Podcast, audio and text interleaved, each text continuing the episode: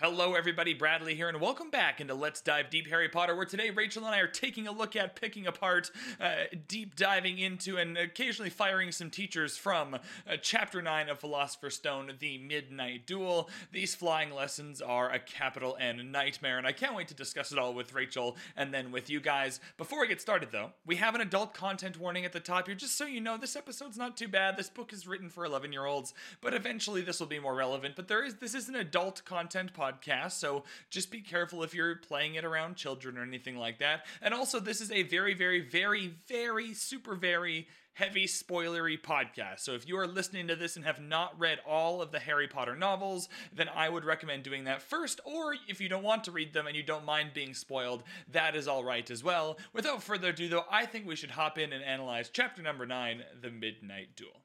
Also, real quick before we get started, if your Remembrall is glowing red right now, it's because you may have forgotten to click the subscribe button to this podcast wherever you are listening to it. Maybe it's that you forgot to leave a review on iTunes. It could also be that you forgot to join our Facebook group where you can chat about Harry Potter and a lot of other pop culture things with all of the Let's Dive Deep listenership over on Facebook. If that sounds like something you may have forgotten, feel free to go to the show notes and figure out which one it was and click the button to join the thing, and your Remembrall will calm down and we can get back to listening to the podcast podcast.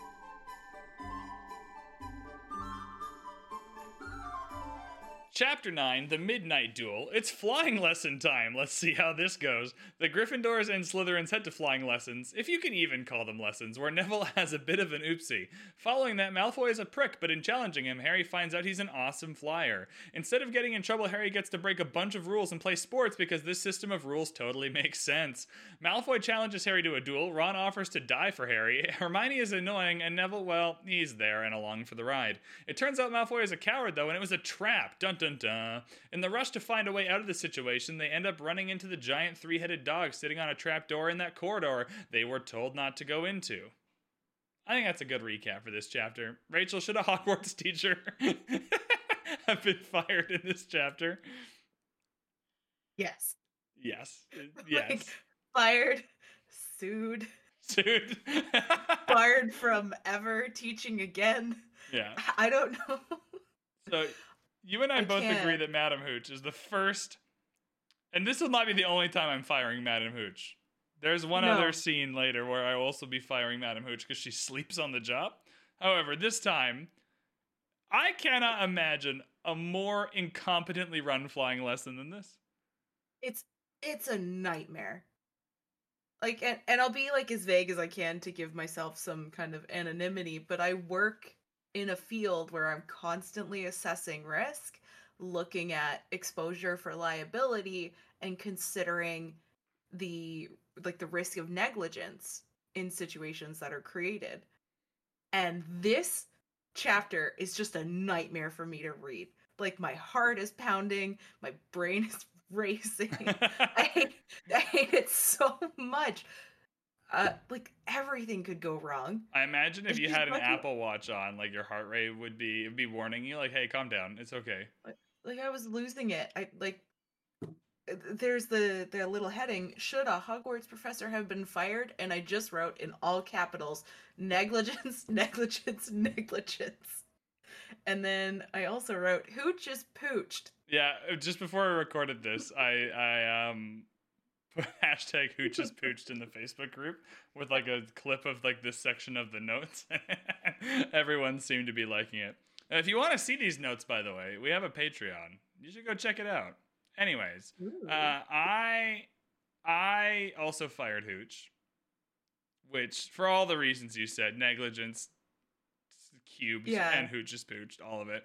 There are two specific things. I want to be when I'm when I, I as an administrator in my job, I Mhm. occasionally have to fire people, right? Like Mhm. I, I work with Mhm. kids, and so there's a pretty low or high or there's a pretty high bar that you have to stay above at all times.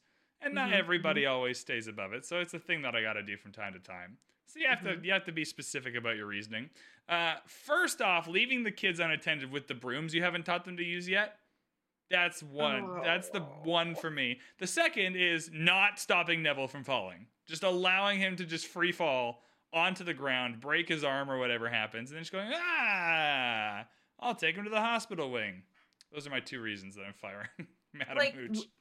I have a lot of thoughts about this. Should I just get into it right now? Like I have a list of things that went wrong. Well, we'll get there. We do have to get to the flying lesson. Let's Okay, not. We, okay. the, the the hooch is pooch thing is hilarious. So we'll we'll, we'll spread it out as much as we can. Okay. Um, I went for alternate chapter titles. I went this one. I'm proud of. This one I went for finding the seeker because that to me, just off the back of last chapter, adds so much mystery to this, Mm. right? And you don't know what a seeker is yet as a reader because we haven't learned about Quidditch yet. Right, so it just sounds like a cool thing. A game of hide and seek is happening, but kind of in reverse. I don't know. I was happy with this one. yeah, and I also like the way that it kind of plays on you're finding the person who's looking for something. Right. Yeah. I thought that was a nice little um unexpected play on words. So I really enjoyed it and it made it hard for me to think of something that was kind of same same but different. Um but in, in this chapter for me I found there were a lot of things that were either lost or forgotten or misplaced and then a lot of things that were answered or found. So I just went with lost and found. just you i think we reversed i think i think uh, that's kind of what i did for the last chapters i'm just gonna pick Mhm. something extraordinarily on point for this chapter Yeah. no same, same, no no fluff no extra just exactly that's a good title let us know your Mhm. titles wherever you want to let us know send smoke signals i don't know whatever you can do We see um them. We're looking. we're right now uh, we live in very far away cities though so there have to be big smoke signals and We're they're just gonna have covering ground. yeah, yeah, they're gonna have to be really big, but give it a try. Maybe someone will see your message. Uh, before we get to the flying lessons, we- we're in the common room and in the Great Hall. There's a few fun things that happen here. Uh, first thing I wrote: flying lessons. What could go wrong? Oh, how long do you have? Right, we'll get there. But like, I just uh, it's Chekhov's flying lesson, right? We're gonna learn to fly. Oh dear, what could go wrong? Um, what I did like about this is there's some really cool kind of human moments with Harry, especially as an 11 year old. You know, this whole magical thing is kind of happening, and the teachers do not seem to really actually want to teach the students anything. I assume I assume McGonagall and Flitwick's classes are fine. Actually, you know what? In terms of percentages, like McGonagall, Flitwick, and Sprout are fine. I think their classes are probably Mhm. okay. So it's half of them, a little less than half of the classes that are probably cool. But I Mhm. liked I liked that Harry didn't want to be embarrassed in front of Malfoy. I like that. It's just simple, but very Yeah. eleven year old, very human, very I don't know. I like that. Yeah, and it's you know he he just really doesn't want. I don't know. He wants to have a reputation. He wants to be successful. He wants to be good. I also like that all the ten year olds are sharing their near death experiences on brooms. And I'd like to know like the truth of them. Like, was Draco really flying near helicopters? That's extremely dangerous. You can get sucked in by the blades. There's no way Draco is flying. I, I imagine there are a few. I imagine that like the general type of story where you accidentally flew into a Muggle thing is true. Yeah. I imagine Draco's specific story about a helicopter probably not being true.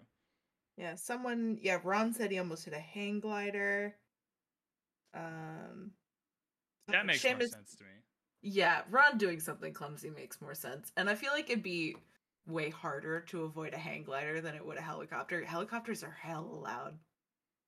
Right? Yeah. You, But- yeah. Yeah. That's right. You're just like zipping through the countryside one day and this man on a tiny kite is just flying. Like, "Oh Yeah, my that I. I get that. That that's harder to hit or harder to avoid. Yeah, it just it comes out of nowhere and you're like ah, for for fuck's sake. Imagine that in reverse though. You're hang gliding and a fucking kid on a broom smashes into you. That that would be terrifying. That would scare the How shit do you out of me. explain that to your insurance? You got like a broken arm because you fell from the sky, and you're like, "No, no, believe me, some child on cleaning utility ran into me Yeah, the right. sky." Right. The implications of that are never ending. Um, I also put. Uh, I just want to give a shout out to Dean for bringing a West Ham poster to school. I put that into I put West Ham shall let's go. I don't know how big of a soccer fan you are. I religiously watch soccer. Right? Like I it's it's like Mhm. an obsession. I don't watch every every Premier League match like fully focused on it. But in every week of the Premier League, I've probably at least at least kind of background noise through almost all ten of the matches, and so just getting a West Mhm. Ham show here was nice for me. Yeah, I actually. So I did my first year of school in England, Ah, in no right. small part due to my desire to feel like I was attending Hogwarts. Right. Um, but uh, while I was there, I did go see one football game, and it was uh, West Ham versus Tottenham. oh, that's a derby too. Those are both London teams. Ah, that would have been Yeah, we were we were very very strictly informed to wear gray because we were a fan of neither team, and we sat in the gift section. Oh yeah, yeah. You're. I always like the way they do their seating. Like every game has an away stand. I Mhm. remember I was um I was when I was last in England, I went to a Man United Burnley game. And for those listening, I'm a Man United fan. And I wasn't there for the game any games at Old Trafford, so I had to go to an away game and Burnley was perfect. It's cheap. It's easy to find a Mhm. ticket. But I couldn't go as an away fan because you have to be part of like the Manchester United kind of club with tickets or what you know what I mean? Like you can't just do it as a Canadian tourist. And Yeah, yeah. so I had to sit in like the normal kind of Burnley section and just pretend like I was cheering for Burnley. It was pretty interesting. it was an interesting like just the way they were going. Uh, just though because it's just not how hockey works here. You just go in your jersey and sit wherever. And so it was just weird for me, like sit in the Burnley section with all the Burnley fans being like, "Yeah, go Burnley! Yeah, definitely!" Yeah, that's always funny at hockey games. I don't know how many of you people listening have been to hockey games, but yeah, you could just end up sitting to like a giant group of fans from the other team. And you're all just yelling at the same time for different reasons. It's really an emotional roller coaster. right. So West Ham, West Ham shit was cool. We're we're happy that's in there. Cool, cool. Mhm. Um, there's some really good pieces of just kind of giving us more info about the characters. Now, in this case, I'll argue we didn't need this info about Neville, but just small one-liners here or there to kind of flush out some of the background characters. Uh, Neville managed to have plenty of accidents with both feet on the ground. oh God, that's not, that's not very nice, Harry but also clever. Yeah, Harry. He is. He has some good burns in these books. He's just quietly roasting people. Like, come on, dude. Neville's Yeah. trying his best. Right. Um, I put down that the Remembrall is an extraordinarily flawed piece of magic. You put down the little bit about the the robes in the movies, which is a good um, Yeah. kind of That was catch. a fun little fun little Easter egg. I didn't notice it. A meme on Reddit brought it to my attention. But if you look at the scene, if you go back and rewatch it, so they don't say in the book what he forgot. It's just kind of left vague. Uh, but in the movie, everyone else is wearing their robes, and Neville is not wearing his robe in that scene. So the thought would be that he forgot his robes. yeah, so I always thought that was kind of funny. He's just got his shirt on and I think his tie or whatever. He's got like the whole kind of cardigan part of the outfit, but not Yeah, the. Like the, robe. Um, Yeah. Can you imagine how boring it would be to just be like wear gray and black the entire school year? That's what I liked about the Goblet of Fire movie. When we get to oh god, when we get to the movie, man, oh dear. But like one of the things I did enjoy about the Goblet of Fire movie, there's not very many, but the one thing I did was that they gave the kids like garb. Like the the Triwizard Oh, yeah. Champions had like like proper as if they were sponsored, you know what I mean? Like properly Mhm. colored kind of athleisure wear for their I don't know, I like that in Goblet. The the the outfits in Goblet of Fire are kind of more what I would want them to be like. Whereas the book Yeah. descriptions of them in the, the first two movies specifically are a little eh. The third movie's fine. It's a little too like jeans and a hoodie for me. Mm. hmm Right? Like, there's that scene where Hermione's running around in like a per or like a pinkish long sleeve, and I'm like, I don't think that's the Hogwarts I had in my head. But movie four Yeah. does a good job of like moderating where I would prefer the uniforms to be if I were a student. Yeah, they do have some pretty slick. uh uh They're not costume like uniforms, I guess, for the for the events and for the tasks. They all look pretty slick in those. Which would make sense if you like. That would make perfect sense if you were an athlete participating in the tri. You're a Triwizard champion. It's in the news. You're a very famous person in the Mm. wizarding world at this point. You'd have garb. You'd have merch. That's true. You'd have you'd Yeah. have you have like you'd have your kind of wizard like you know the best kind of uh, outfit or kind of athletic outfit wear company in England is going to be making Harry and Cedric's uniforms, right? You know the Bulgarian one and the French one are going to be making them for Fleur and um, Krum. Mhm. Yeah, so I did, it just made sense to me that they would I'd also just like to say preemptively now, we're going to get to it eventually. No one was done more dirty in book four than Fleur. Oh, Done Dirty list is back. I put that in the Facebook group too, asking people Yeah. what they'd add to your Done Dirty list. It's just an ongoing thread where people can just comment as things come Oh, up. I'm so glad. But Fleur just like, ah, she's so cool, and they make her so lame, and it frustrates me to no end. Fleur is done dirty. Yeah, like imagine having the forethought to put a woman into your Triwizard tournament and having all the girls reading Harry Potter, Harry, Harry Potter, sorry, Harry Potter, like excited to see a girl in the tournament, and then she just is garbage. Yeah, she doesn't do So well done at dirty. all. Yeah, in, like everything. Like, why was she chosen? Is she bad? Is everyone at Beauxbatons bad at everything? Is she the best of the worst? Or were you just a jerk to Fleur? I have so many thoughts on this. I'm gonna save them for Goblet of Fire. Okay, But I'm glad you got them off your chest. jumping the gun here. Uh, uh, I think I think I just want to point out that as a Muggle person who would be using a Remembrall in this case, I can't imagine a situation where I would find this anything but extraordinarily stressful. I imagine like I Oh, ta- I put yeah. I, I pack my Remembrall. I go on vacation. I land in Mexico. I'm in my little kind of beach chair, and then it starts glowing. It's like, what did I for- did I forget my flip flops? Did I forget to lock my house? Those are very different things. There needs to be shades of red for how important the thing is that you've forgotten. How important it is whether or not like it's a physical concrete thing that you've forgotten or it's an idea or like whether you called your mom for her birthday. Like there are so many things you could forget. How are you supposed to know? That's What right. if you've what if you've forgotten what you've forgotten? Does it just explode? Does it go down? Is it kind of like Chernobyl where the reaction just keeps going until the whole thing explodes? That's a cool way to think about it. It's a very cool piece of magic. I, I'm not criticizing, not every piece of magic in the magical world has to function properly. Not Mhm. everything in our world functions properly at all. So it's not a criticism of the writing or anything. I'm happy that the Remembrall isn't perfect. It's just so imperfect that I hardly wonder why this is useful for anyone ever. Yeah, it's super cool magic, just practically speaking, incredibly stressful. Maybe that's why he got sent a grand a Remembrall. I was like, this would be cool. And it's like, oh, this fucking sucks. I'm gonna send it to Neville. Ne- yeah, Neville's given an extremely hard time in these first few chapters.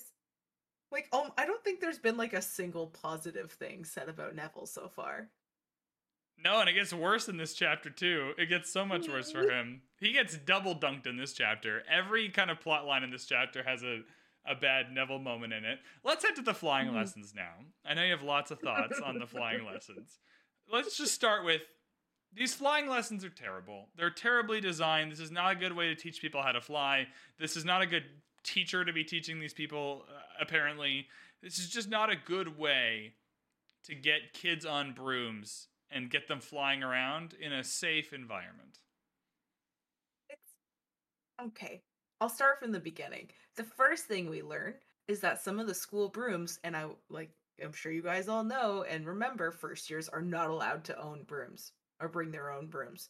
So they have to use the school brooms. And the first thing we learn is that these school brooms vibrate when they get too high and their alignment is off. What does that Imagine- even mean? Okay, sorry. Yeah, that's that's I'm relating it to cars, but like you know when Oh, you have a car and it gets a little old and or you haven't had it checked out in a while and it'll slightly drift uh, drift from side to side means the alignment is off. So uh, Fred and George were saying that they'll like kind of veer to the left, so I just made the jump and set the alignment on the brooms yeah, I, I put I put in my notes brooms always flying slightly to the left like they're shopping carts with a busted wheel. Like that's Yeah. the most frustrating thing when you go to Walmart or something and you grab the cart and it just turns, it just won't it stop just turning. makes a hazard. so dumb. This is a Yeah. the- this is a theme with Hogwarts. Their equipment sucks. Like these backup these brooms that they have suck. The, in in book two, they don't don't have a replacement wand for Ron For to use for the entire Like, year.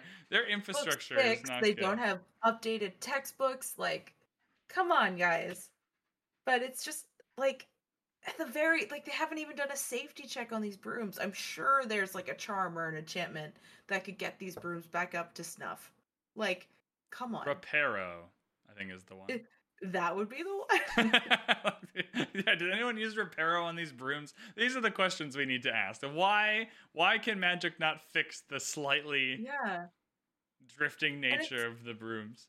And like magic in this universe is not finite. It's not like other stories where you're like you have like a like a well of magic within you and you can eventually tap it by using too much. You can just keep casting spells. What's to stop you from just like every day, hey, Reparo on the brooms. I'm a flying teacher. That's my job. right, it should be part of the the job description for Madam Hooch. Is at the end of every lesson, they need Yeah, to be well- reparoed. I don't even know what her job description said. Like maybe just show up one day. Yeah, I That's all she does. just be there. You have to be vaguely in the area of the brooms because you know you know it was Filch that put the brooms out. You know she didn't come early to like no, no, lay the brooms out.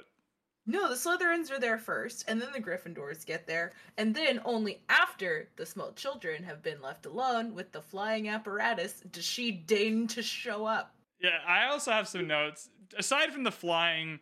And I just want to point out for the listeners, we make fun of this stuff because we love these books, and this is like a hilariously fun magical thing. We're just adults who are looking back on this as adults, and there's nothing we can do about that. As an 11 year old, this was fucking awesome, right? Like, you like if I was Yeah. if I was in the magical world and I were given a flying broom that drifted slightly to the left, that would be the coolest thing ever.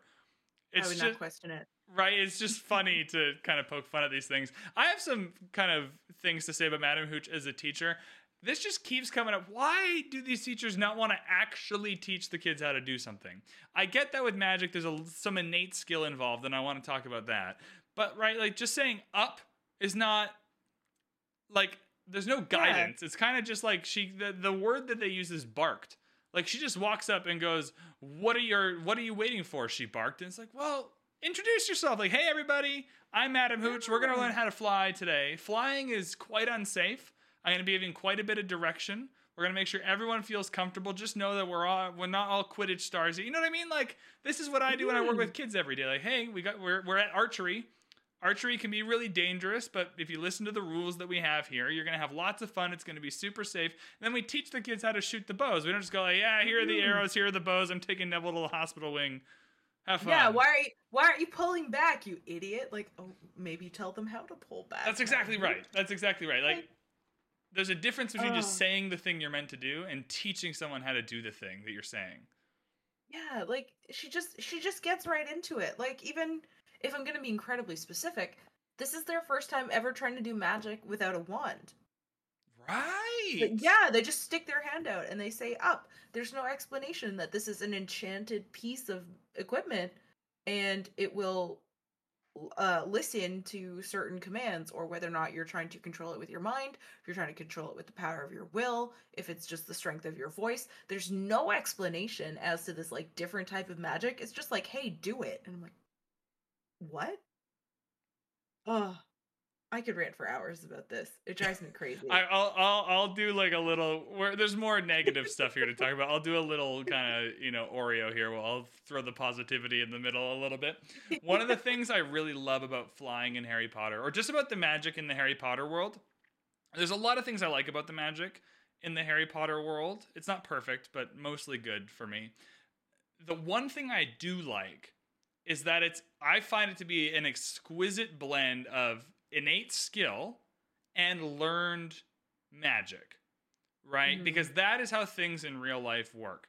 There are some people who are just innately better at some things than other people, whether there's a Mhm. biological reason, kind of a chemical reason, whatever, right? You could train me for a billion hours to paint.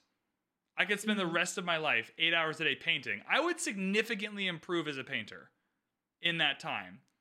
But Mhm. there are loads of people I know that they can just look at something one time and and with an exquisite level of detail paint something incredible. They're just more artistic than I am. Right? And that just like there's just Hmm. something innate about that that I can't express. Same with uh, same with singing. I could have a vocal coach for the rest of my life and significantly improve as a singer. My youngest Mm. brother is a way better singer than me. He doesn't sing professionally at all. You know what I mean? There's just an innate skill difference between us where our starting points are with singing. And so I I love that about the flying and the rest of magic like Yeah. Like Dumbledore shows up to Hogwarts. We get this from Elphias Doge, and he is just better at magic than other people. And while that kind of seems Mhm. counterintuitive because you should be able to learn all this stuff, that's not how anything in real life actually works. And so I like that magic doesn't work that way either. That some people just show up, and Harry is just better at flying. He has a lot to learn, and he's going to get a lot better. But his starting point is just above other people, and there's no explanation for that, which I Yeah. like, even though it feels kind of counterintuitive. Yeah, there are things that are just more natural to some people than others. And, you know, Neville eventually finds his, like, he's really, really good with herbology. Um, I don't know if Ron and Hermione ever specifically find a specialty. Harry's is obviously defense against the dark arts.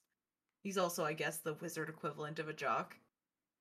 But Absolutely. it, yeah, uh, I think we, a really good job is done of kind of showing, not telling, that different wizards and witches uh, and anything in between can have aptitudes for different areas of magic even if you technically can do all of these things uh, you you may just lean towards one more specific type just Yeah. like It's it's Yeah, one of like- the few complaints I've heard about this book, just from people kind of consistently, and I ju- I like that it's someone's complaint because it actually it's not only something that I just don't really care about, but it's something I actually enjoy.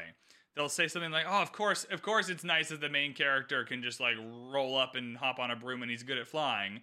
And so, but yeah, that's how real life works. yeah, right, like, sometimes you're just good at stuff Sometimes you are just good at stuff, and like obviously our main characters are going to be good at things. Else, why would I read a book about them?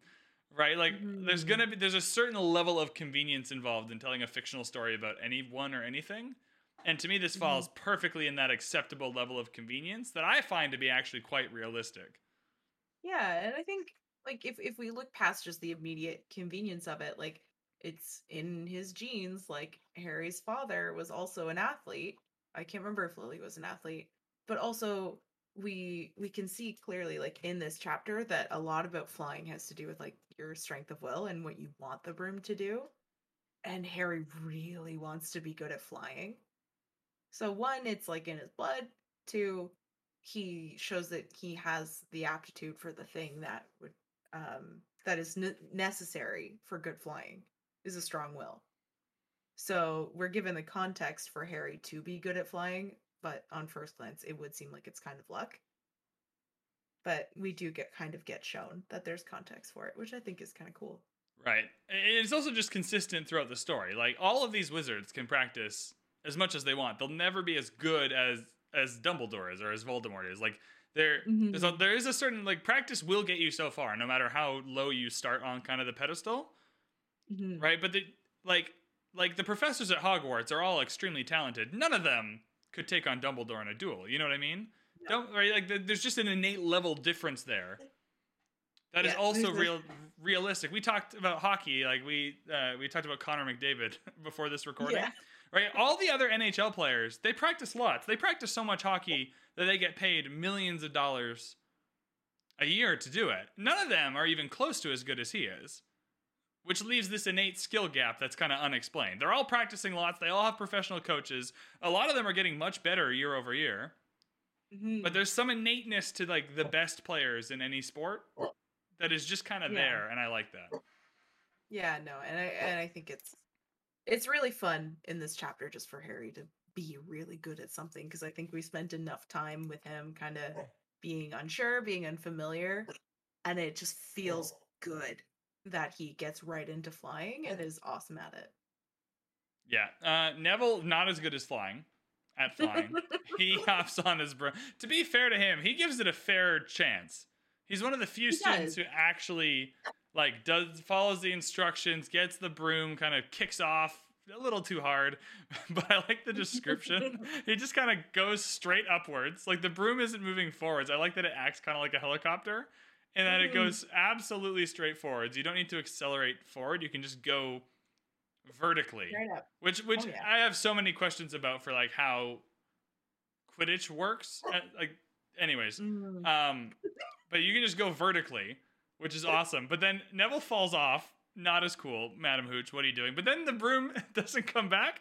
It just wanders slowly Yeah. into the fucking forest. I don't know why I love that so much. I completely forgot that happened, and that what might be my favorite description of anything in this book. It just reminds me of like I don't know. I, I, for some reason, the movie that it reminds me of is Rat Race, but like those movies where someone means to put their car in park, but they accidentally put it in neutral, and then they walk away from the car, and the car keeps rolling. Right, that's exactly that's exactly right. but like at least that makes sense because there's like a downhill to it. I like how this enchanted broom isn't enchanted to come back to the starting point should the Yeah. novice flyer fall off of it. It's enchanted to fuck off into the forest, never to be seen again. So like, maybe "Hey, that's their maybe instead of repairing them, this is the they this is how they get new brooms in the rotation. Mm, yeah, they just kind of get them to, su- what is it, seppuku off into the forest. yeah, yeah, that's right.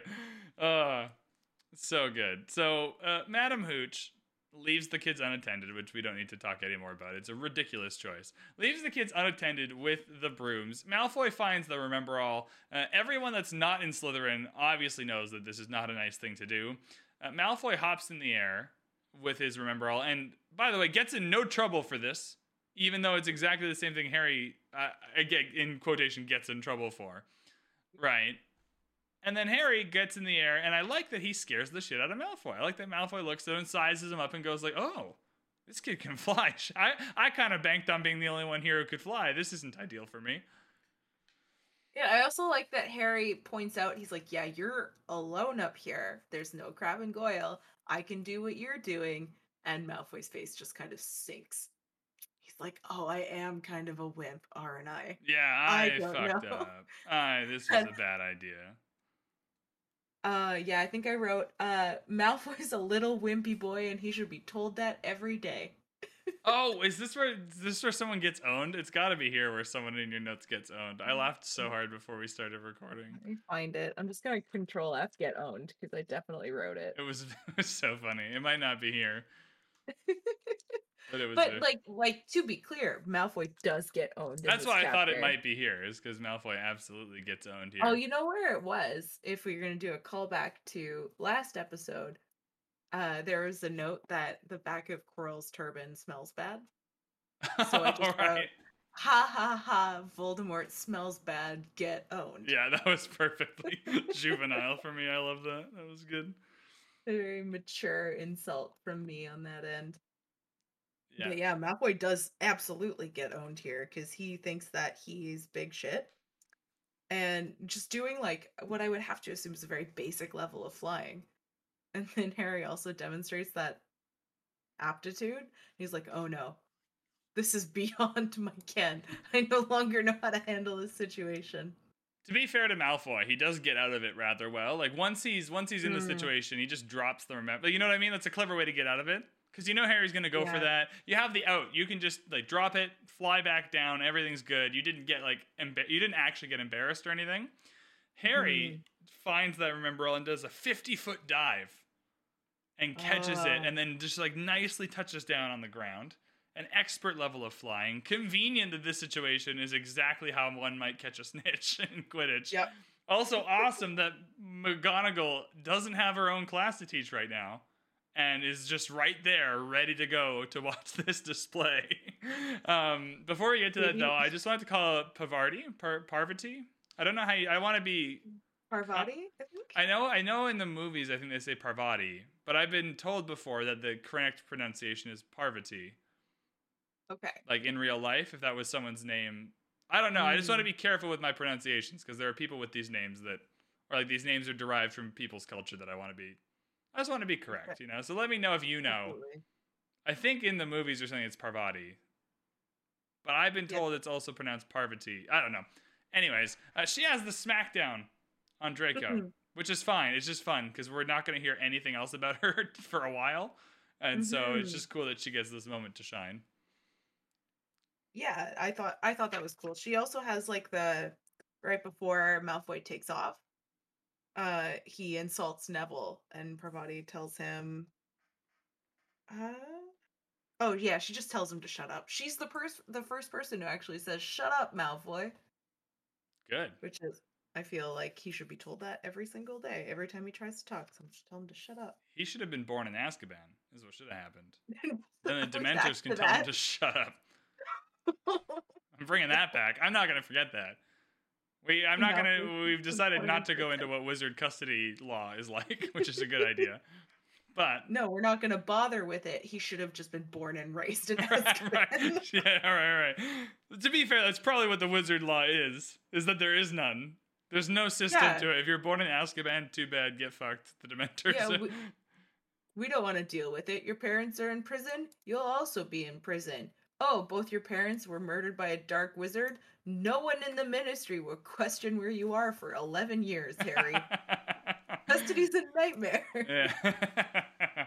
uh, McGonagall at the end of the showdown is very mad, or feigning being mad, and says, and I quote, "In all my years at Hogwarts," to which I wrote, "Okay, Minerva, you're right. Nothing this bad has ever happened."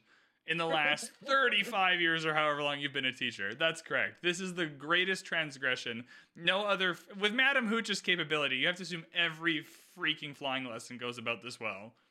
Yeah, I like to think that McGonagall was there watching just because Hooch is so chronically incompetent. right? Maybe we're giving Dumbledore a little. She, she should be fired. Maybe we're giving a little, uh, you know, too little credit. Maybe he sent McGonagall to like Shadow. But Can you imagine though, knowing that one of your teachers was that underqualified that you were like, hey, just in case, deputy headmistress and professor of transfiguration and head of Gryffindor, I know you have a lot of stuff on your plate, but I have hired a terrible teacher and I need you to keep an eye on her. Right? I guess that's not much better. I guess that's yeah, yeah. But it's not really using your resources well. No, okay. Dumbledore still gets no credit.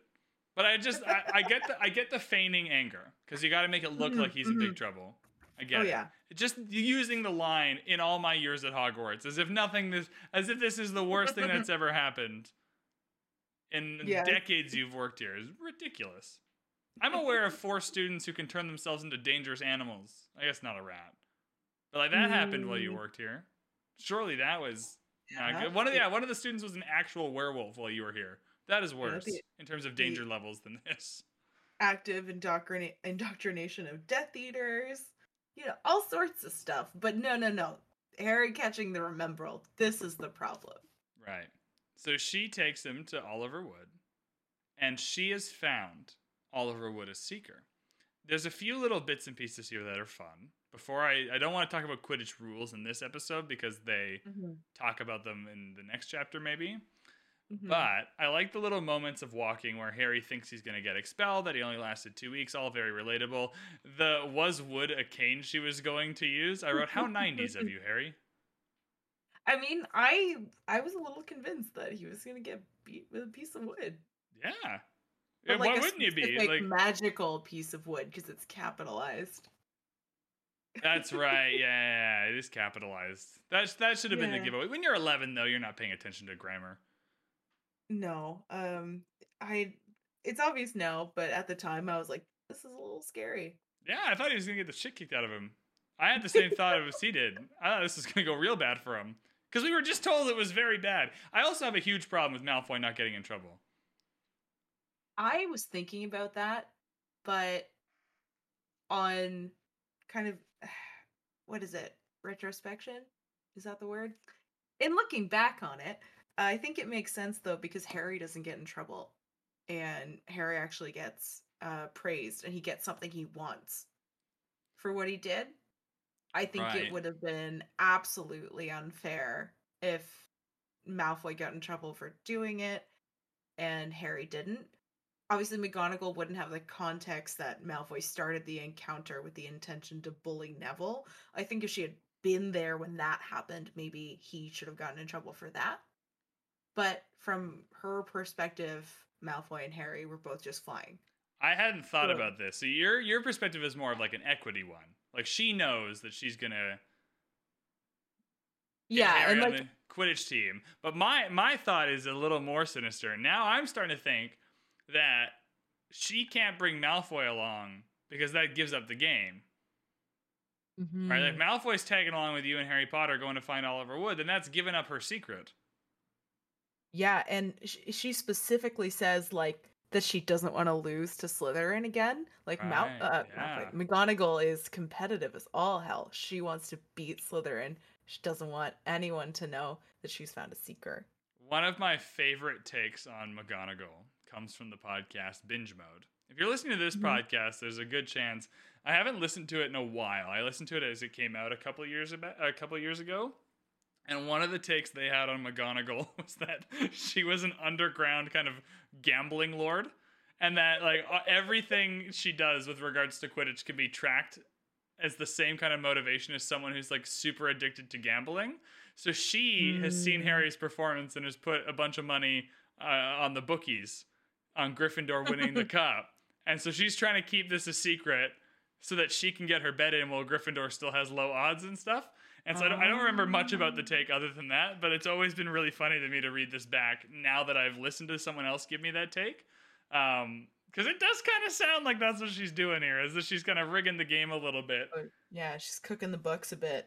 Right? But not not for not for Gryffindor House, but for her own. There's something else going on here, so I, I just wanted to call Yeah. it that take because I think it's a good one, um, and it does kind of Yeah. fit with what she's doing because she's she's gonna bend these rules for Harry.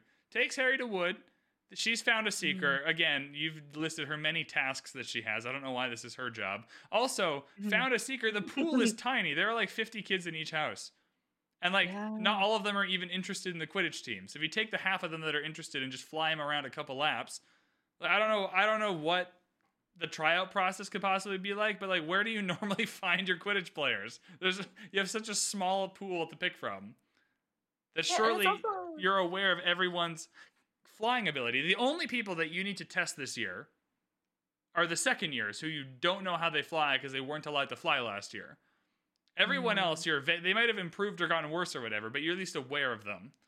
So there's only five people per year, hypothetically, that you really have to try and figure out a whether they're into Quidditch, or ten people per year whether they're into. You know what I mean? Like this whole process sounds like it should not be that difficult. Yeah, but like maybe I don't know, maybe they practice over the summer, who knows. So, I we really only see I think one Quidditch tryout in the whole series and that's the one where Hermione kind of skews it for Ron. So I don't even know that we really get like a full Quidditch tryout. No, the rules for Quidditch are absolutely bonkers, and I will talk about every single rule of Quidditch that I don't like when we when we get to them. Mm. The tryout process included. One of the rules I want to bring up now is Quidditch has no substitutes, which is absolutely insane. There are no substitutes in Quidditch, so that means somebody was the seeker of Gryffindor. And is now getting bumped off for this first year, who's not allowed to fly. Because when we get to the Gryffindor team, there's not a substitute seeker. Someone was on this Quidditch team who is now not. Maybe and- they graduated. Maybe yeah, unless they graduated. But I just I just want to. My head canon is that Harry kicks someone off this fucking Just kick team. someone off the team. There's some Gryffindor in the fifth or sixth year, just brooding the entire year. It's like this eleven-year-old. Yeah, every every time Harry catches the snitch, like, I could have done that. I could have done that without using my whole mouth. Like, All right, I would have cut that with my hand, idiot boy. I also like just it's funny to me.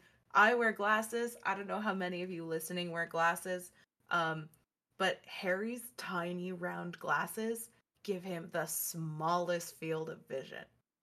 Like he can only see forward. He has a little bit of peripheral, but like outside of the bounds of his glasses, he can't see anything.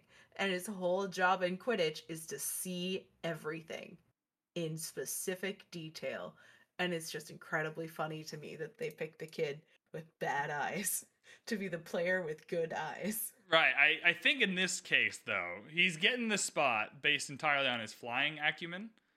Mm-hmm. This is another thing. You could th- th- you could just keep diving into this. He is getting this spot on this Quidditch team after already having to like break the rules to be on it, right? Without Mhm. ever actually like just by one five second performance on a broom. Mm-hmm. That's how bad the Quidditch team is. Is that they don't even want to check. Like, hey, can you see? Was that lucky? We've all done. We've all done like an extraordinarily lucky thing once or twice in our lives. There's no Yeah. verification here. Yeah, you know, everyone's dropped their phone and then it hit their foot and then magically it like pops up and you catch it before it hits the ground. Right. Does that mean you deserve to be a Quidditch seeker? Let us know. Definitely not. I'm gonna go with no. I'm gonna go with absolutely not. But also, like, there's a certain amount of pride. You have to go and you have to ask Dumbledore to break the rules for you, to like Mhm. lift the rule on first year players. You don't want to do that unless you're sure.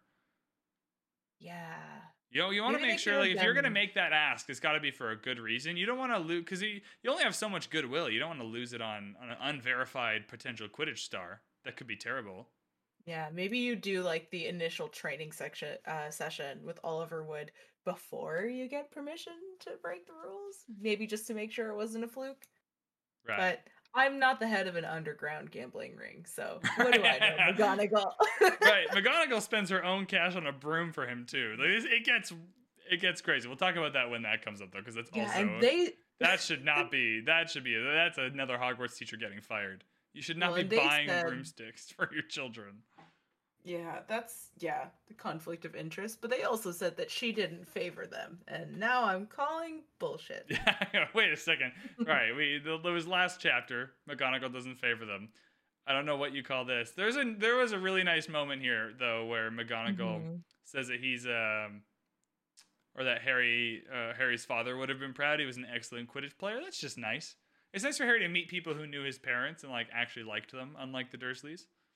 Yeah, I think it, like it gets overshadowed by a lot of stuff, but Harry is really sad that he doesn't know his parents and he doesn't know anything about them. So moments like this really catch you off guard and feel like kind of sad happy. Both like both at the same time, leaning more towards happy, but with just with the background knowledge that it is something sad that you didn't know that yourself. Yeah. So I that gave me a big smile when I read it. Yeah, I think that's it for the Quidditch, though. I think we've be- I think we've beaten a dead horse this chapter about the flying lessons and the Quidditch stuff. I think we might have murdered a second horse as well to keep beating a horse. I just want to quickly, before we move on, I want to give a shout out to Neville because he fully broke his wrist falling like 30 feet from the air. that's impressive. Was just silently crying. If I had done that at 11, I would be shrieking and there would be no way to keep me quiet. So, uh, Neville's pain tolerance gets a 10 out of 10 in this chapter. And his his he's a sturdy boy. To only break your wrist after that fall. Yeah. Pe- pe- pe- people are more. I think the average person thinks they're less fragile than they are. Like falling from thirty or Mm. forty feet or something, that'll kill a lot of people. Oh, yeah, that's really high. Yeah, I'm So, thinking at, at work, our kind of our kind of the we do a lot of like like rope stuff in the trees and stuff, and they're at 40 feet. If you fell from Mhm. that, not everyone's gonna die doing that. Quite a few people will live, but that would kill a, a non zero percentage not of people. non-zero. right. Yeah. But to only break a wrist is a good deal out of that. Yeah, like I was walking Pip the other day. Uh, Pip, my corgi, who I named after a hobbit because I have a cruel sense of humor. Um, I he tripped me with his leash, and I fell from zero feet and rolled my ankle, and it still hurts. I was gonna say if you hurt your wrist, that's like however tall you are, right? So Yeah. five foot whatever, just falling down. But like your ankle, Yeah, yeah, that's that's an inch off the ground. Yeah, so like Neville falls from that high and he only breaks his wrist and then he doesn't make a sound. He's just kind of silently dealing with the pain. That's a badass. Even if it was kind of a dumb thing to do and he shouldn't have fallen, I have to give Neville some respect. I'm happy that we managed to find a way to give Neville some credit. He Oh, needs yeah, it. he needs it. He's having a few tough few chapters. He's he's about to have more tough time this chapter because our kids are gonna Harry's gonna fall for a classic switcheroo trapperino. Here, that's what I'm Mm, calling this. mhm. Uh, Malfoy is going to challenge him to a wizard's duel, which is conveniently the exact same as a normal duel, but for wizards. Actually, though, as a as an 11 year old, this was my first introduction to dueling. Right, so I didn't know that this is also exactly how like the 1750s duels worked. But I put in my notes. I bet you they all listen to Hamilton. yeah, the 10 wizard duel commandments. but they're all the same rules. uh, Ron offers to be his second, which is crazy. And I don't Mhm. really understand Ron's interpretation of the function of a second. Right? Because like the duel is between the two people. If if Malfoy Mhm. and Harry go at it, they duel, and Harry dies. Malfoy's won the duel. The goal is not to kill both people. Yeah, I think that might just be like a childish misunderstanding. Maybe Yeah. that's something friend George told him. right.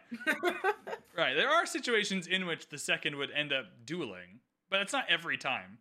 It's not like, oh, you died. I also need to die now. Right? You're. It's not a two for one. It's, it's, it's not a BOGO on wizard death. Yeah, it's not a BOGO.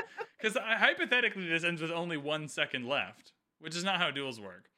Right? Like the, Yeah. the two people go in, one of them kills the other. The second come in comes in and kills the first one. Now both seconds are fighting, and one of them's got to die. But also, these wizard duels are dumb because there's a killing curse that can't be blocked. so I don't really Yeah. understand. Like I, they do go over that there's like the proper wizarding duels is you're you're not aiming to hurt people. I've also never really understood like the aiming of spells.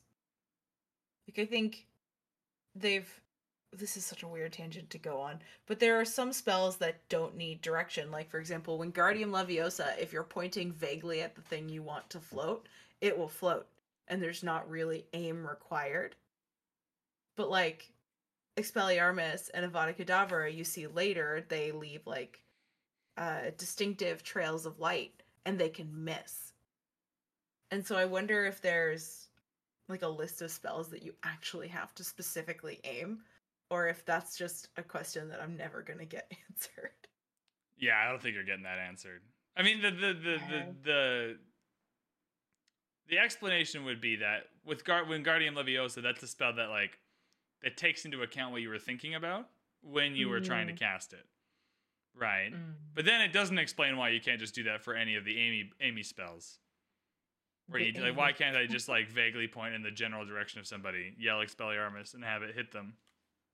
Yeah, because I think like the I don't remember the Latin term, but when Priori Incantatem, when the two spells from Voldemort and Harry like intersect, I think that's supposed to be like the first time that Harry sees like the physical manifestation of a spell hit another spell.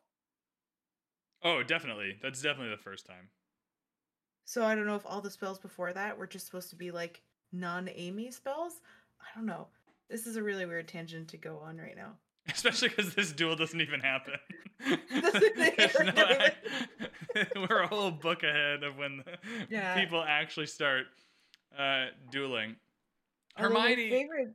Sorry, you go ahead. uh, Hermione's around and being generally kind of annoying to 11 year olds. Uh, we need her to Mhm. tag team along on this mission so she can end up being friends with these people. So she needs to be around Mhm. uh, enough. I have never been more like annoyed with somebody, but also agreeing with them at the same time. Mainly because I'm not also 11, so I can add a little perspective to Mhm. this. What my favorite thing about Hermione is though, she's worried about the points, like that they're going to go and lose points. And then I put in my notes, do students even earn points in the other six years? Like, there's never a point where we heard that like. You know, Jimmy fourth year lost 50 points for doing something stupid. It's only ever the first, like, it's only ever Harry's year that either loses or earns points. It's crazy. Yeah, I think I think it comes with um uh what's the word? Like the more you get used to the house point system, the less it kind of matters to you in your day to day. Obviously, overall you would care if your house wins and if you're gaining and losing points. But when you're first year and this is like the one thing that you're told that matters and this is the one thing that you can really do to like further your house, it seems so important. Yeah, that And is that is right because our our main characters stopped caring about it in like two books. By book three, I don't think you even hear about it anymore. Yeah, I feel like if you're a regular student at Hogwarts that isn't constantly worried about who's trying to kill you, maybe the house points would matter a little bit more. Right. That's it's all a matter of perspective. That's right. Yeah. If you have Voldemort hitting you at the end of every season, the or at the end of Mhm. every uh, school Yeah. year, it probably matters a little less. I do also I did think it was really funny that Malfoy specified he wanted this duel to be no contact.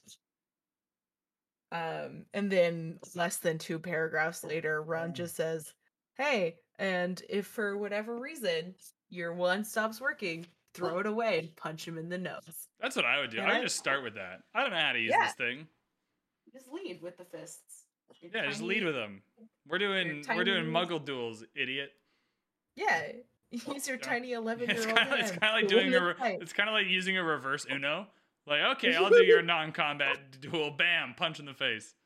Yeah, like um, that Indiana Jones scene where the guy pulls out the two scimitars and he's like, "Wow, wow, look how dangerous I am," and Harrison Ford is like, "But I have a pistol." Yeah, yeah. Yeah. That's exactly right. Neville also having a bad time, sleeping outside the dorm because he forgot the password. And I want to talk about Neville a little bit, but the password is now pig snout, which is a departure from the extensive Latin lesson we had to go through to Mm. learn the, the password two chapters ago or whatever that was. This seems weird to me. Yeah. And it it also got me on like a whole other tangent because we talked about like the laborers' rights for ghosts, but the fat lady also has a job kind of. She's minding this door and she in this scene is like taking a break. Is she entitled to breaks? Are they in her workers' rights? Are paintings conscious? Are they considered people? Do they have laborers' rights at all? Does she have a substitute fat lady? I have so many questions. I have questions as well, not the same questions. My big question is why are these paintings not enchanted to just know who this in what fucking house? There's only like Hogwarts is not big, right? There are Mm. 70 students in each house, give or take, Yeah. right? And this is a magic land. Like, how do they still need a like? I understand for like Ravenclaw, it's necessary for the learning part of it. There's like a secondary reason to have the password. For the other three houses, though, why why can the paintings not just recognize that the person arriving is a person in their house? Not not even in a way that like I think that's pretty reasonable anyway. Even without magic, like I think there's a small enough house size that most paintings could probably remember if the person was in your house. But just magically, is there not a way to enchant this to know who's in what house? There should have been. There really, really should have been. Especially with a school that is randomly really strict about curfews. Oh, yeah, that was You're in your notes. I love that too. Like you're telling me like there's no last call where either the teachers go around like McGonagall's the head of Gryffindor. She should be at the end of the night at the time of curfew. She should be checking to make sure that everyone is inside. No one there's no security measure to make sure no one gets locked out. It's ridiculous. Yeah, the whole thing is silly. Oh no. Uh, the result of this, though, is that Mhm. Her- Hermione comes down and it's eleven forty-five and tries to kind of stop him, and to, you know she's trying to appeal to the rational. This is a bad idea. Um, you know the the rational thoughts that she has. The problem is she's dealing with two 11 year old boys who hate Malfoy. And they're not exactly all that rational, so they're not going to listen to her. So she's got to tag along, not to help, so that when they get in trouble, she can tell them that she was trying to stop them, which I think is Yeah. great for Hermione. That's such a fun Like, reason to tag along. Yeah, she assumes that they will sewer themselves to save her. Yeah. Which like, okay, Hermione. Yeah, Hermione's her reason her reason for stopping them makes perfect sense for me. Her reason for tagging along a little shadier, a little on shakier ground. well, I think she seems- actually gets she gets locked out, doesn't she? Oh, it might be that she gets locked out. Yeah, right. Because Yeah, that's when the fat lady was taking a break. You're right. With Neville, it was that he forgot the password. Yeah, she gets her her mandated 15 minutes, so she's going off for a stroll and Right. leaves some children locked out of their bedroom because that's a thing that can happen at Hogwarts. Right, that's fair. Okay, so Hermione gets locked out. That makes more sense. I don't know how I missed that. Neville's going along because he's going along. I mean, I guess the other option is just to sit there and wait, so that's no fun. Yeah, I mean they like petrify him into doing that later, so they should at least bring him along one time. Right, so our gang is going. They're zooming through the halls. They're gonna go. They're gonna get to this duel. It's gonna be great. They get there nice and early.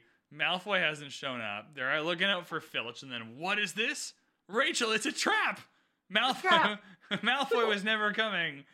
This is a classic bamboozle, and our heroes are stuck with Filch looking for them. How did that happen? Just the most trickery. Although I, I wonder what Malfoy said to Filch to get him to know. He's like, "Oh, I tricked these idiot children into coming to the trophy room," or like, did he tell them there was going to be a party?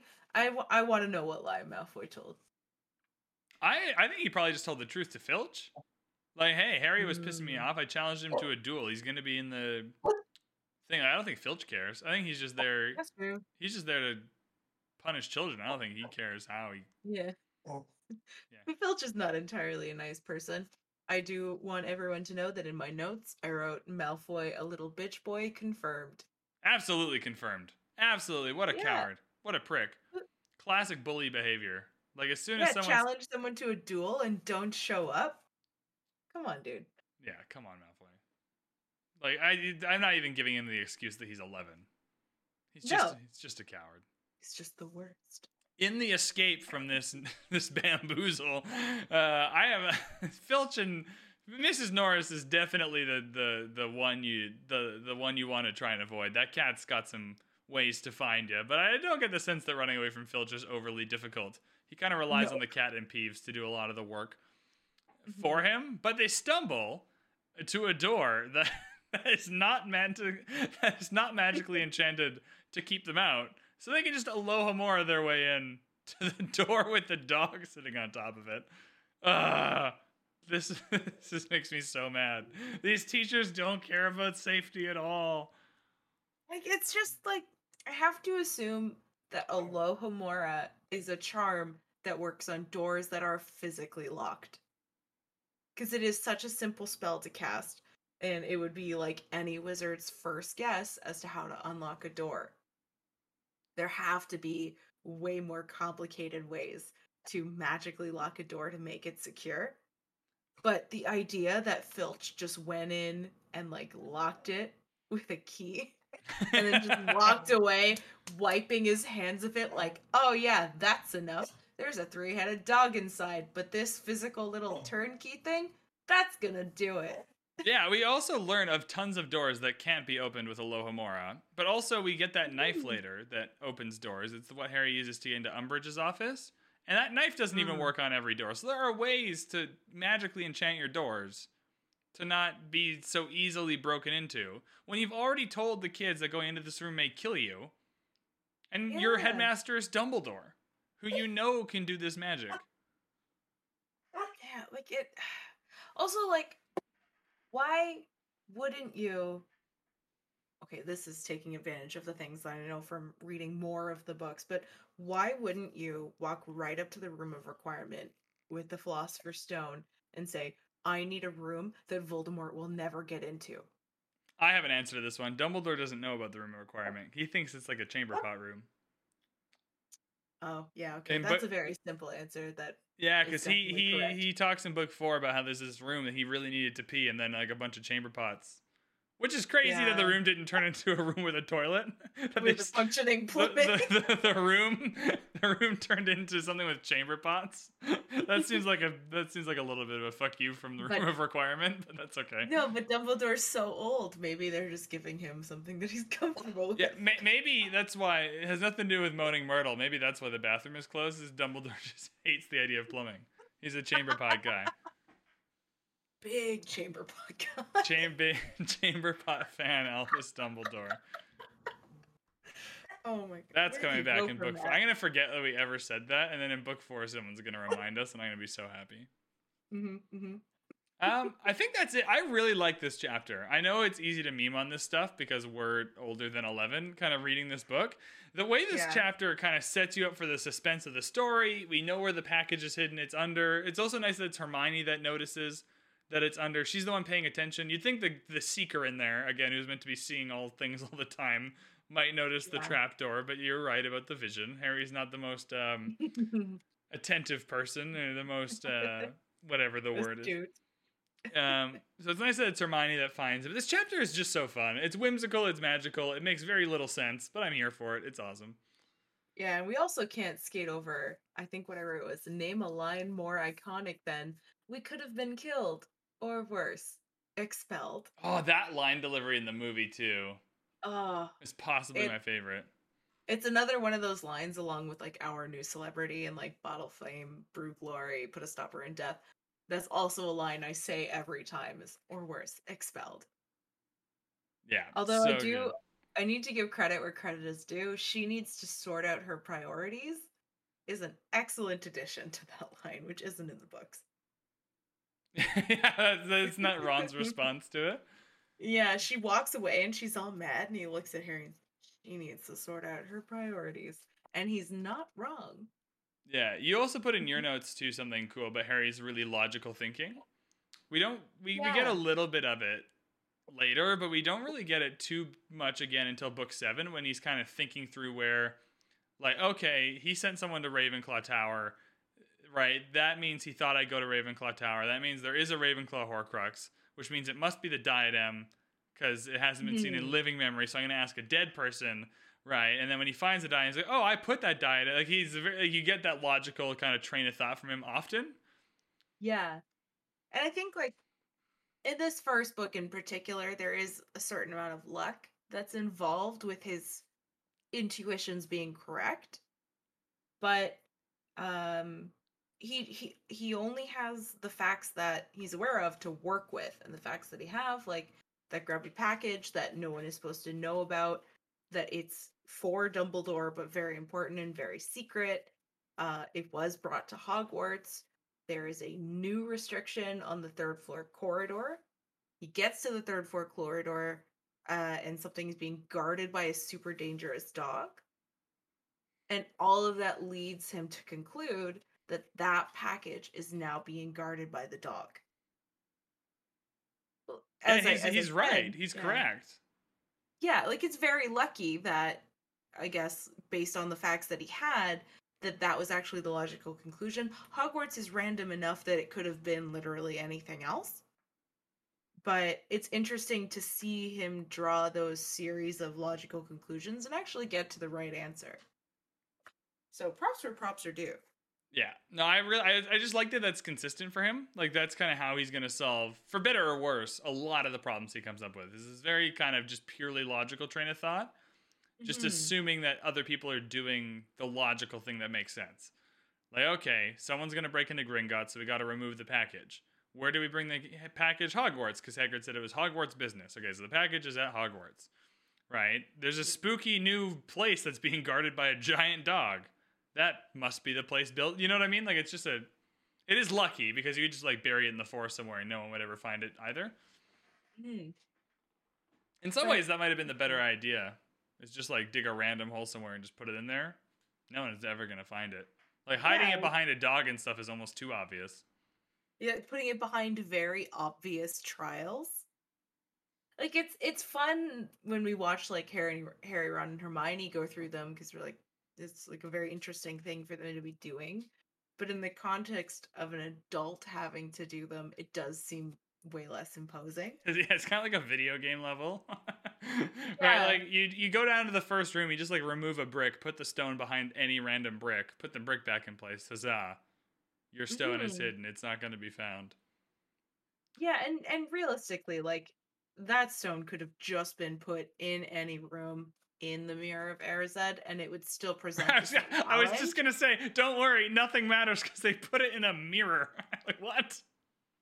Yeah, so it's all of those trials. I think it's a fun way for us to see, um, practically speaking, what Harry, Ron, and Hermione have learned throughout the year.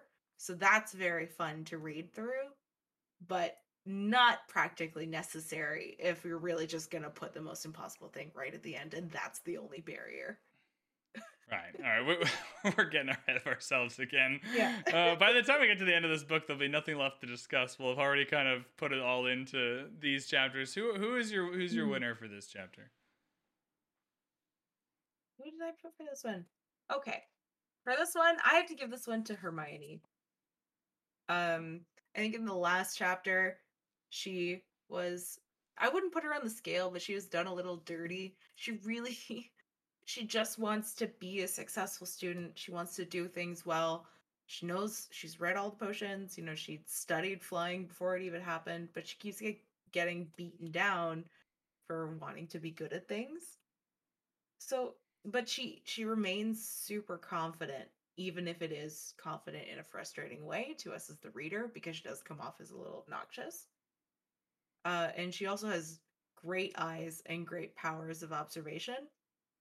And that's it's a super thankless position for her cuz nobody thanks her for it, but she gets them out of a bind and gets them the next clue towards like this book's whole big mystery. Yeah, I think her, I So- think Hermione's the right pick. I, I went a little Yeah. different. So for those listening, she actually wrote her notes after me this time.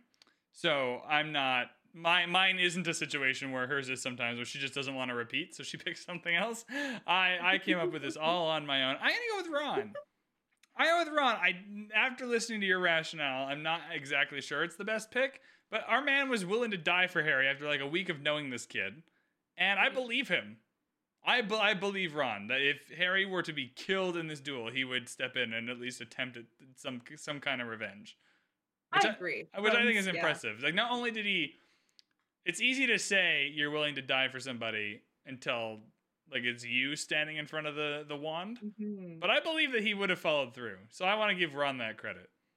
Oh, he absolutely meant it. He would have done it. Yeah. I love Ron in this chapter because I think it's it's just so like casual. Oh yeah, if you die, I will just step in for you. Don't worry, there's nothing to be worried about. I'm your best friend now. Yeah, that's right. That's exactly like I. It's just nice and kind, and I believe him, and I think he's being sincere. And it's not in a way where he's like, he's not trying to be Harry's friend in a way that Harry's like super cool and famous, and he also wants to be with the super cool and famous kid. He just genuinely likes Harry. He's like, yeah, yeah, Malfoy's a prick. Let's go get him. yeah, exactly.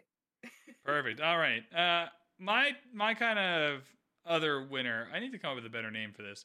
Uh, gonna go with the Battle of Wills here. I'm I'm a fan. There's a few different kind of tropes that I really like, and any kind of Battle of Wills I really really like. I'm a big fan of the kind of the Harry Umbridge Battle of Wills and Harry's kind of reasoning for not telling everyone about the ink quill thing that he's doing or the blood quill tortured sessions, right? Like Mhm. I always really like those chapters, not because of the torture part of it, but because of like the battle of wills, like I'm a big fan of that. And I just Yeah. like this battle of wills between Malfoy and Harry. Malfoy is the more cowardly version of it, but this Mhm. just this like relentless kind of matching each other and trying to one up each other. I'm just a big fan of those tropes, and I, I really liked it in this chapter. Yeah, and I really like. Okay, this is getting a little spoiler, but in the next chapter, like Malfoy's so surprised that they're still at Hogwarts. So it's just like that conclusion on that battle of wills between them. So I do really like that one. But what I went with for this chapter was rebellion. Ooh, that's I a good do one. really apologize for my dog rebelling in the background. No, we like Pip. Um, but I just felt like so all of these chapters leading up to this point it was all about learning what the rules are, what you have to do, what you should do, um, the people you should talk to, the people you want to talk to, and at this point, everything in this chapter, everything good that happens to Harry comes from breaking the rules. That's right. That's a good way to think about it. Absolutely. Yeah, so like he doesn't listen to Hooch because who would listen to Hooch? She's incompetent. Uh, he becomes the seeker of the Quidditch team, the youngest seeker in a century. Um, I had to say it once.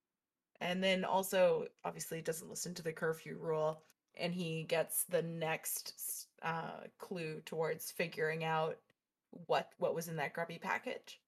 So yeah, so I, I picked Rebellion for this one because uh, who needs rules? Yeah, who needs them? That's right. Rules are dumb. If you're listening to this podcast, just whatever rules you're currently following, just don't. Just stop. See what happens.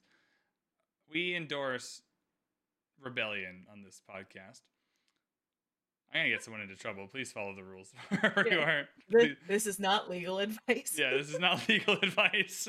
if you're driving, please stay within the lines and the speed limit and all that. Please, please, please. Mhm. Um, I want to. I forgot that this happened, but I like the idea that Harry, like Harry, gets accolades for being the youngest seeker in a century, as if all the other first year students had a fair crack at it. Like it's banned. Like of course. like this isn't it's not like every single year the first years all try out and there's just never a good seeker i also get that the seeker is kind of a physical position right and like the Mhm. older you are the like just by growth the bigger and more strong you're going to be and probably the better you are at flying but it's just such a Mm. weird accolade considering it was banned for the last at least 30 years or whatever yeah, it's like, oh, you got special like it's like if the Olympic the Olympics had the age for entry, which I think is 16. And then all of a sudden they were like 15 year olds are allowed. and then a 15 year old won a gold medal and everyone was like the youngest gold medal yeah like it's true. It's a true statement. I'm not saying the statement's false but the context is important. Yeah like he's not any less good at quidditch but maybe we shouldn't be like flaunting that as if he didn't break the rule Right, that's exactly right. All right, I think that's good for this chapter. We'll be back at you next episode with chapter number 10. Only eight or nine chapters left in this book, which for us is like three months of recording or whatever. but we'll get we'll get through it. I, I don't even want to know what's going to happen in like Goblet of Fire, which is like a 40 chapter book or whatever. If you enjoyed this episode, though, you know, tell us your your chapter winners. Should should should Madam Hooch have been fired? Were we a little too harsh? Uh, maybe Dumbledore should be fired. Maybe that's the big conclusion after we tally up all these rankings. Uh, we got a Gmail and a Twitter account and all that. That's all in the show notes. Otherwise, thank you so much for listening, and we will see you in the next one.